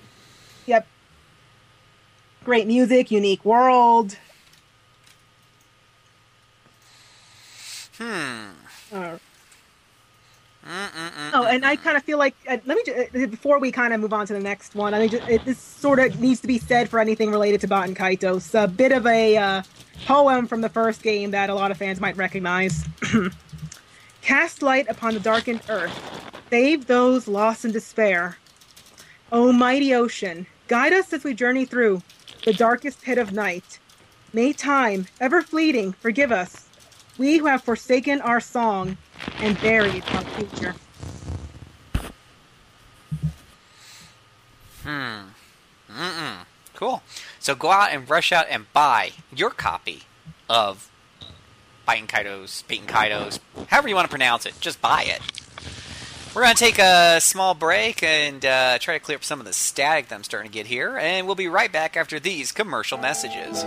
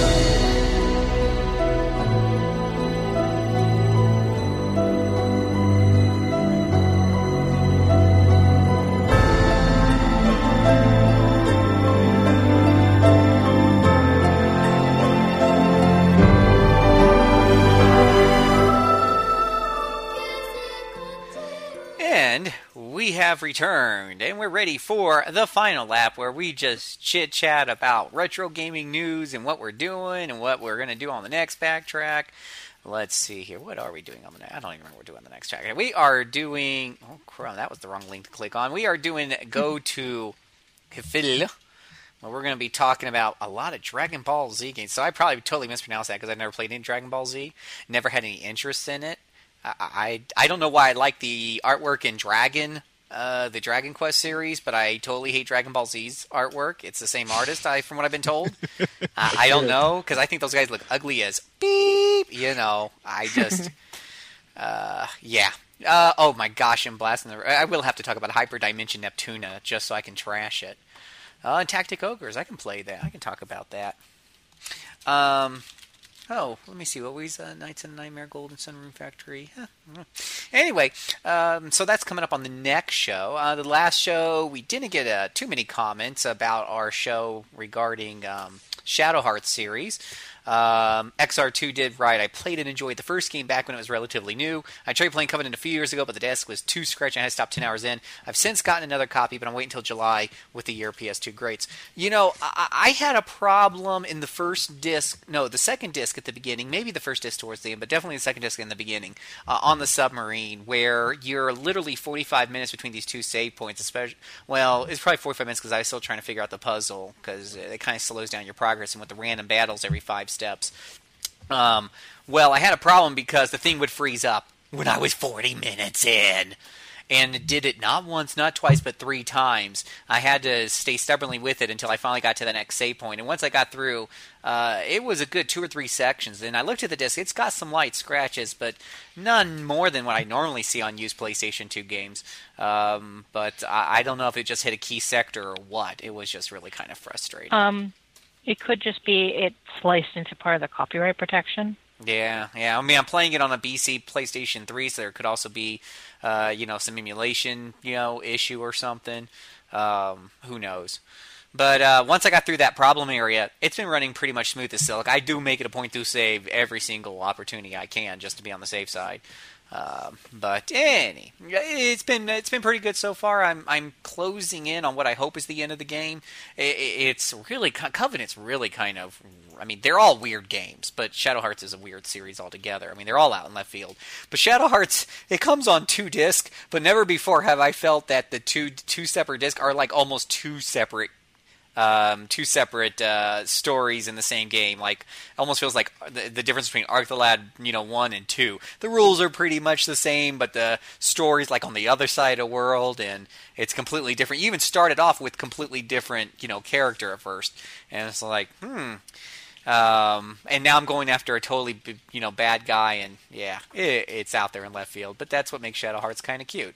So I'm gonna tear, I'm gonna tear through the rest of that as fast as I can. Then I'm gonna move on to um, Dawn of the New World or whatever it's called. So yay! Uh, but anywho, let's uh, let's do some uh, let's do some final wrap up. Uh, this is where each of you gets to talk about what you're working on the side, what you're playing lately, any retro things that are going on that are tickling your nose, or if you're talking about you know if you're doing something new, we will hear about that too, especially if it's a remake or something.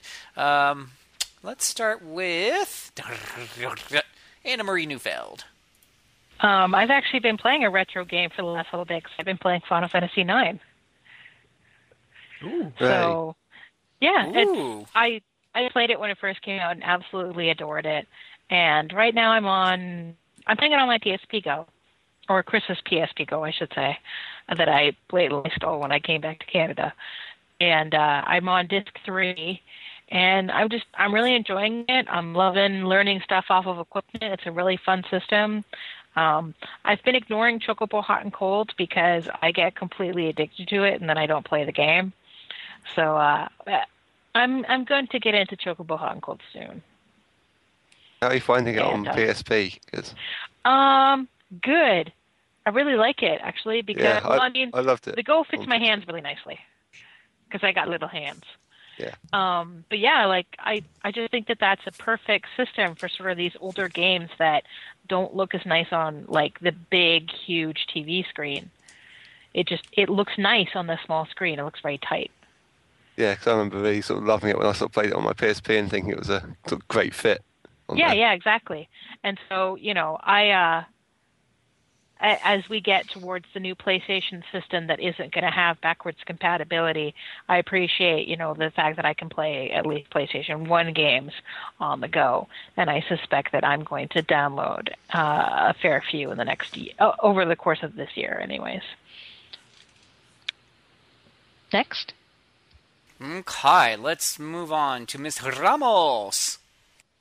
Uh, for the site, I've been uh, there's a couple. I've uh, wrote, written a couple of things for some recent features uh, a while back. The you know t- the uh, game of the you know game of the year stuff. The Final Fantasy feature we had a few months back. There's another feature that may be uh, delayed for some time, but uh, I hope maybe you guys won't like that when that eventually comes out. Otherwise, I haven't been really doing much uh, for gaming. Definitely not much in the way of retro. Um, Fire Emblem Awakening's awesome. I say, It's really it's- awesome. It's crack. Very much. Yes. Own it now. Oh, don't worry, Alex. I uh, I'm waiting on it too. Um, Yeah. Chris and I. What happened to that anyway? Well, in our situation, it was kind of awkward because Chris and I both thought the other person was buying it, so neither of us pre-ordered it. Oh, so And so by the time Whoops. we realized that it was supposed to, that it was out and we should go pick it up, nobody had it anymore. And we could buy it on the eShop, but the Oh. problem is, is we both want to play it. And unlike Sony, where we can, um, you know, just get it on our account and split it between the PSP or the Vita or whatever else we need to, um, Nintendo, you're locked to the console. And I have a regular 3DS, and he has an XL. And I don't like the XL, and he doesn't like the regular. So it was kind of physical copy or bust.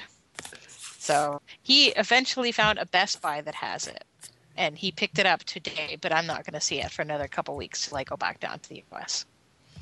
because yeah, that the shipping on that one got messed up something strange. Well, I still don't know the here- full story behind that. It, it, it was a double whammy because um, GameStop actually started selling the game early, Yeah, I, rem- I recall that. And Mm. so people that would have bought a digital copy ended up running out and getting a physical copy instead. Yeah. which was which caused a strain on the number of physical copies that they needed. Uh, in addition to that, um, Nintendo drastically underestimated the interest in the game and just Man, underprinted. yeah. They, they Odd considering the promoting they've been doing. Yeah, I mean, it was kind of one of those weird things that it's like they promoted it really hard, but I don't think they expected it to be as popular as it ended up being. So yeah, you ended up having coming at it from both sides, where people that normally wouldn't have bought a physical copy did, and there weren't that, uh, then there weren't enough to begin with. And So, yeah, yeah. I, I kind of lucked out because it took me uh it took me a couple like about a week after the game came out. But I know some people who are still waiting on copies even though they pre-ordered. My GameStop, the GameStop I pre-ordered that, just you know got a couple of copies just for pre-orders, and you know I lucked out and managed to get that one. Yeah, um, and the problem is, is that GameStop was selling the game even after they ran out of inventory. So, for example, I actually ordered off of the EB Games website, and at that point, it said it was good stock because I had checked the EB Games website, and there's like eight stores that are basically within an hour of me. Uh, public transportation wise, and I call. I started calling them one by one, and all of them told me, despite the fact that the website said they all had a good quality of stock, I would call them and they're like, "Yeah, we got eight copies and nine pre-orders." Hmm. And that was the story at every single. order things. Right. I mean, this is Wow. this is you know this was the story at every EB Games that I was calling, and this is the Greater Vancouver area. It isn't like I live in a small town. Yeah, we like it, and from from- someone who lives in a small town on the other side of Canada, I can tell you that our our entire region eh, in our CMA region has about 130,000 people. We would have gotten about 25 copies and they sold that within about an hour. And I haven't seen one since. So thank God for the eShop. Indeed. I mean, I live close to New York. I live pretty close to New York City, and apparently this entire area didn't get much in the way of stock. But you guys got thump back, you jerks. and this was that, that. I'm sorry. What game was that again? Fire Emblem Awakening. Fire Emblem. That's what I thought you said. I got a Fire Emblem story too. I have. I don't know. Well, it's might have changed over the last few days or whatever, but I have like the only copy in all of Utah. because I went Lucky to you. yeah we, we we I went to like I called up several GameStop, stopped a store too, couldn't find it, and then I um, uh, I was planning on meeting my wife for for lunch, and she works down in uh, I forget what it's called, but it's about ten miles south of Salt Lake.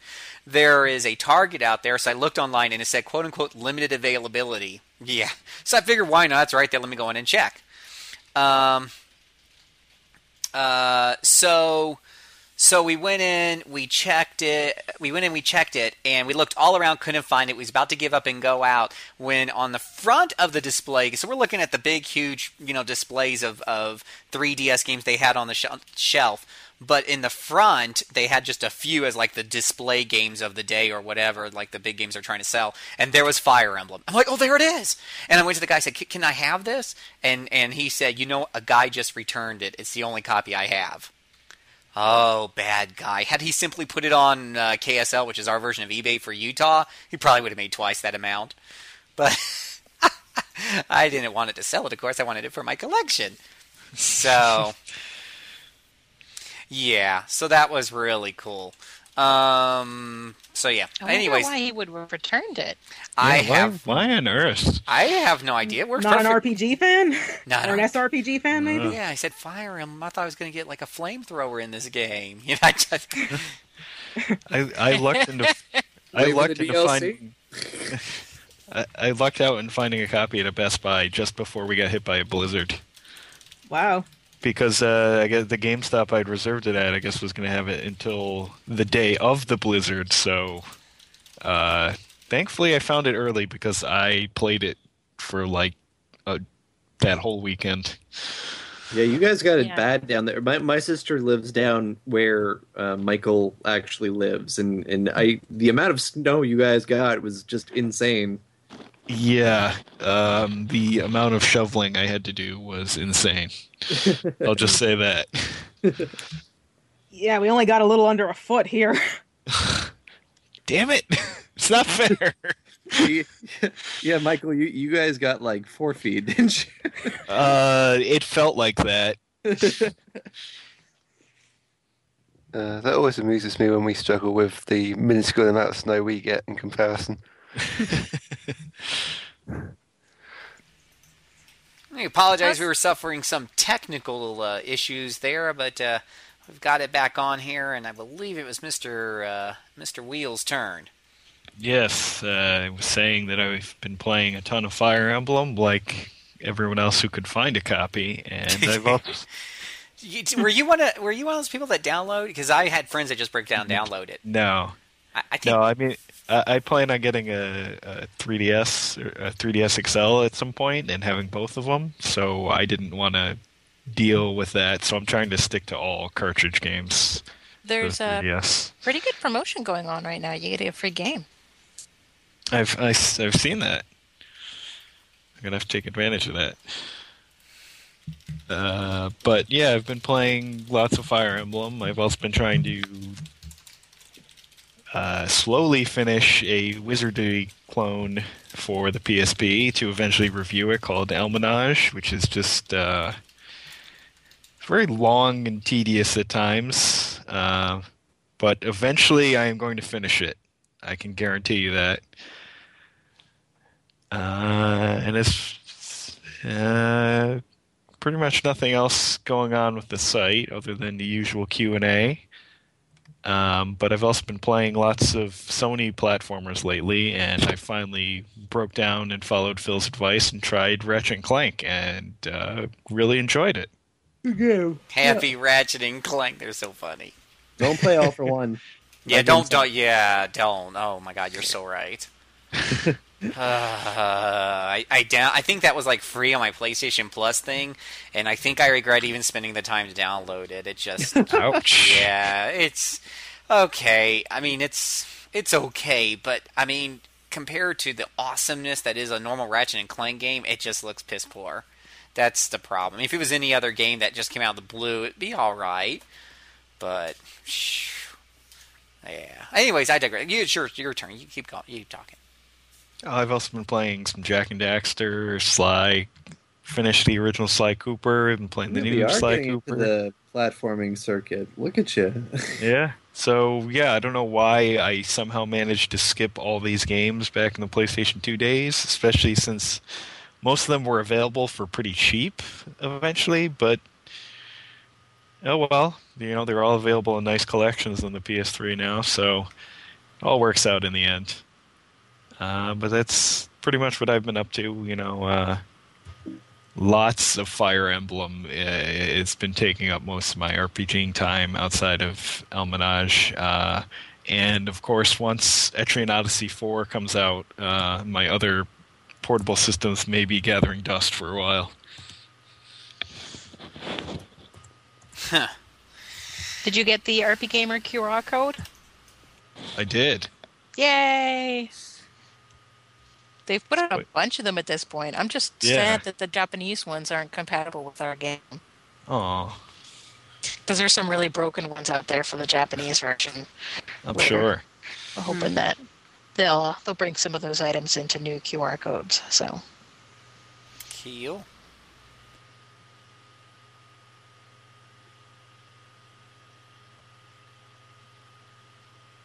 Hmm, okay. So, what about Mr. Trent?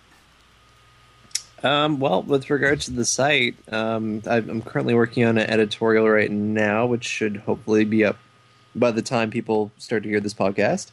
Uh, also, uh, it, it well, technically speaking, where I am, we're we're already into February the twentieth, which means uh, the big PlayStation conference, which is pretty much going to be the centerpiece of this week's uh, currents article. So I'm excited to see what is announced. I, I know everyone at this point in the game is speculating a PS4, which It's the go-to, it, it is the go-to. and the go-to is your go-to handheld. But um, I, I I- I'm not gonna lie. Part of me really hopes that they don't. Like, it, it it'd be so much more newsworthy if there was just a, a lot of Sony fanboys being really pissed off that nothing good was announced. I'm really I'm really hoping that they just make even the non PlayStation Plus subscriptions uh, paid. Like their big announcement is that you have to start paying for what was traditionally free, and we are not announcing a new system. I'm I'm just gonna have to eat so much crow after this announcement because uh, like a month ago on the RPG cast, um, this event um, started to be rumored before they announced it, and I was like, "You guys are stupid. There's no way they're doing this. They're not dumb enough to announce a console before E3. We're never gonna hear about it before then." Yeah, about that. well, yeah. I think I might have agreed with you. I'm not sure. I mean, I mean, I think you may have. From what I understand, the last time they had this event or or event comparable to this event, they they announced the uh, next generation portable, and the the one before that would have been the initial announcement, uh, boomerang controller included of the PlayStation Three. So uh, all signs are indeed pointing towards the PlayStation Four, and uh, of course now people are speculating as to what would be announced. Uh, they've been following the creative director from uh, Quantic Dream, who is apparently in New York City, coinciding this event. So people are saying there's going to be a a a new game from them that's going to be a launch title for the PlayStation 4. Uh, there's even some Final Fantasy fans speculating that Versus will finally be announced. Well, uh, have, have a, oh, let, let me explain this. Let me explain this. Um, earlier today, well, I should say earlier yesterday, um, the creative director behind Versus 13 uh, tweeted a picture of Noctis Eau de Toilette. I can't even make this up. They made a perfume for the protagonist of a Final Fantasy game that hasn't even been announced yet. so, what people are now speculating is that today they will announce that Versus happens to be a launch title for the PlayStation 4. So we'll see what happens. I, regardless of whether anything good or or inane happens today, it should be a good day for news, which means an easier week for me in terms of writing. Yeah, so that's pretty much it on my end. I, I the only game I'm currently trying to really play is Dragon Quest Nine for the 3D uh, for the DS, I should say. Um, I'm I'm also playing a variety of Wii games, but I'm I'm probably placing too much focus on them because I'm not really progressing in any of the games I'm playing. Hmm. Okay. How about Mr. Alex? Yeah, I think for the site, I've been sort of, I've done a sort of couple of previews in the last month. I think one for Fire Emblem, and the other for Etrian Odyssey. I think as well as sort of trying to force as much coverage for Europe as possible by doing sort of the Nintendo Direct roundup. Yeah, I really liked that Nintendo Direct European roundup because unless I want to fake an IP, I can't see it. Yeah, so I mean, that was very cool. It's cool. There's lots of neat stuff which I wasn't expecting, especially the two Atlus games, which was awesome. So they pretty much don't exist here. Yeah, Uh, a so- surprise. Uh, aside from that, I'm actually currently playing a game for review, which is Generations of Chaos, Pandora's Reflection. Oh, I'm so sorry for you. Ooh. It's n- it's it's a bit like Agarest 2. It's actually not terrible. oh, really? Wow. The Yeah. last generation of Chaos game that I played, I don't think I finished. Yeah. I mean, again, like Agarest 2, it's not actually great, but I can play it without wanting to Stab your own eyeballs? Yeah. uh, I think on the retro side, I've actually been playing Fire Emblem GBA as preparation for Awakening coming out here, which isn't till April. But looking forward to that. But hey, you're getting it. Yeah, I'm tempted to get the fancy DSXL we get. Do it. It's, Okay. Uh, hmm. Well, I got the cool new 3DS doohickey Fire Emblem, and as some of my friends told me, it's worth it just for the intro. Oh my gosh, that's a great intro. I think I like played like the first two maps and then I stopped because it's so good.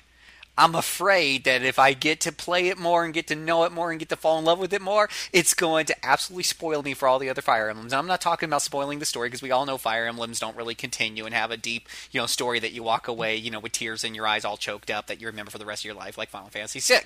No, no. I simply mean spoil it because it's just so darn good that even though the other Fire Emblem games before it are good, it's going to make them look so meh by comparison. So I went because, and I've never actually beaten any other Fire Emblems. I played. I usually pop like ten hours into these guys, and, and for whatever reason, I get distracted and quit. But I went back and I, I'm playing the good old fashioned Game Boy Fire Emblem. I've already stuck like ten hours into it, and boy, it's good. And that's the original one. So, but I knew if I jumped in at 3DS and then went back to, I, I couldn't do that. No, no, there'd be too many cool mechanics and stuff, and I'd be like, why can't I marry off my characters and things like that? So. Yeah, so I'm kind of like totally gone into a retcon mode with Fire Emblem, and it's become my de facto portable game of choice. Playing it on my um, DS Lite. Um, yeah, love my DS Lite. Have you married everybody off, Wheels? Uh, no. Actually, only my created character and uh, the main character. Actually, no you? one, no one else. Actually, What Uh, about me? I, I Yeah. mean, I've been trying, but it, oh, I'm sorry. I married off all the girls. Uh, I, I, I finished my first playthrough. I'm going to get to a second one later, but I want to get back to what I was doing in Pokemon previously before it came out. Gotcha. But yeah, I married off all of them, including my my avatar character to Chrom directly, just because it adds a little bit extra to the story. It's actually pretty neat what it does there. Oh, yeah, obviously have to be female, but